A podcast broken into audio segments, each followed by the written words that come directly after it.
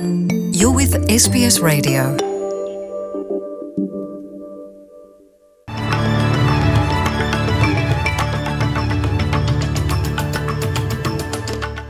ወደ ዝርዝር ዜናዎቹ ከማለፋችን በፊት ርዕሰ ዜናዎቹን እናስቀድማለን። የቀድሞዋ ጠቅላይ ሚኒስትር ጁሊያ ጊላርድ ከአንቶኒ አልባኒዚ ጋር ሆነው የምርጫ ዘመቻ አካሄዱ። ጠቅላይ ሚኒስትር ስኮት ሞሪሰን ከብሔራዊ ደህንነት ካቢኔ ሾልኮ ወጣ የተባለ መረጃ ላይ አመኔታም ሆነ ማስተባበያ ለመስጠት እምቢኝ አሉ። የሚሉት ግንባር ቀደም ርዕሰ ዜናዎቻችን ናቸው።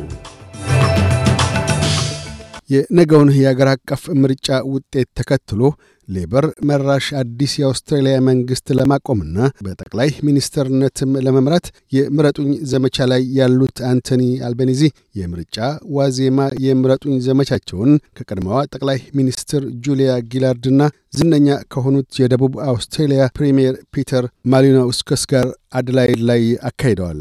ጁሊያ ጊላርድ የምርጫ ዘመቻ መልእክታቸውን በቀጥታ ለሴት መራጮች ያስተላለፉ ሲሆን ሌበር ፓርቲ የጾታ እኩልነትን በሕፃናት ክብካቤና በርካታ ሴት ሠራተኞች ተሰማርተውባቸው ባሉ ኢንዱስትሪዎች በኩል ጥቅሞችን እንደሚያስገኝ ተናግረዋል። የአውስትሬልያ ብሔራዊ ዩኒቨርሲቲ አንድ የምርምር ውጤት እንደሚያመለክተው ገና ከውሳኔ ላይ ካልደረሱ መራጮች ውስጥ ከወንዶች ይልቅ የሴቶች ቁጥር እንደሚበልጥና አያሌ ሴቶችም ለስኮት ሞሪሰን ጥሩ አተያይ እንደሌላቸው ገልጧል።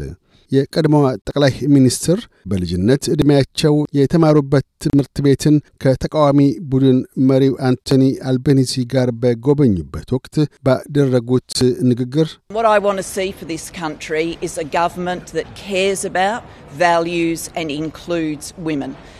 ለዚህች አገር የምሻው ምንድን ነው? ሴቶችን ያቀፈ ለእሴቶች. ዋጋ የሚሰጥ መንግሥት ነው። በአልቦ የሚመራው መንግሥት በትክክል ይህን እንደሚፈጽም አውቃለሁ። እናም እልፍ. አላፍ ሴቶች የተሻለ መልካም ምርጫ ለማድረግ ከወደዳችሁ እባካችሁን ነገ ወደ ምርጫ ጣቢያዎች ሄዳችሁ ሌበርን ምረጡ ብለዋል። ጠቅላይ ሚኒስትር ስኮት ሞሪሰን፣ የውጭ ጉዳይ ሚኒስትር ሜሪ ስፓያን፣ የብሔራዊ ደህንነት ካቢኔ ኮሚቴ የፓስፊክ ሀገራት ዓለም አቀፍ ድጎማን በጥፍ እንዲጨምር ያቀረቡትን ጥያቄ አሌ መባሉን አስመልክቶ አመኔታም ሆነ ማስተባበያ አልሰጥም በማለት እምቢኝ ብለዋል።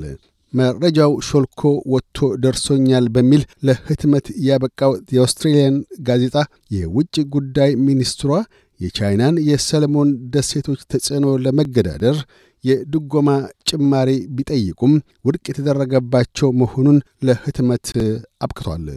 ሆኖም ስኮት ሞሪሰን የብሔራዊ ደህንነት ኮሚቴ ምስጢር ጠባቂ መሆኑን ጠቅሰው ማረጋገጫም ሆነ ማስተባበያ ከመስጠት ተቆጥበዋል። ሾልኮ የወጣ አለ ብዬ እንኳን ገና አላረጋገጥኩም። ሾልኮ የወጣ መረጃ አለ ብዬ ሳላራግጥ ስለ ጉዳዩ ተፋጥናችሁ ከድምዳሜ ላይ መድረስ የለባችሁም። ሪፖርቶቹ ምን እንደሆኑ አውቃለሁ። ይሁንና የብሔራዊ ደህንነት ጉዳዮች ላይ አልወያይም። እኒህ ጉዳዮች እንዲህ ናቸው አይደለምም አልልም። በጉዳዮቹ ላይ ተወያይተናል የሚል ማረጋገጫ እንኳ አልሰጠሁም ሲሉ ተናግረዋል። በሌበር ሊበራል ናሽናልስ ፓርቲ መካከል ያለው ልዩነት በዚህ ሳምንት የጠበበም ቢሆን ሌበር በምርጫው ቀን ዋዜማ ሊበራል ናሽናልስን 53 percent ለ47 percent እየመራ ነው። በሌላም በኩል የአውስትሬልያ የምርጫ ኮሚሽን በኮቪድ-19 ተጠቅተው ራሳቸውን አግልለው ያሉ ግለሰቦች ወደ ኮሚሽኑ በመደወል በስልክ መምረጥ እንደሚችሉ አስታውቋል። ኒው ሳውዝ ዌልስና ቪክቶሪያ ውስጥ የሐሩራማ መንኪ ፖክስ ተላላፊ በሽታ ስለ መከሰቱ ሪፖርት ተደርጓል። በሽታው በአብዛኛው ተከስቶ ያለው ማዕከላዊና ደቡባዊ አፍሪካ ውስጥ ነው። ጠቅላይ ሚኒስትር ስኮት ሞሪሰን የበሽታውን ተላላፊነት የጤና ባለሥልጣናት ክትትል እያደረጉበት መሆኑን ገልጠዋል።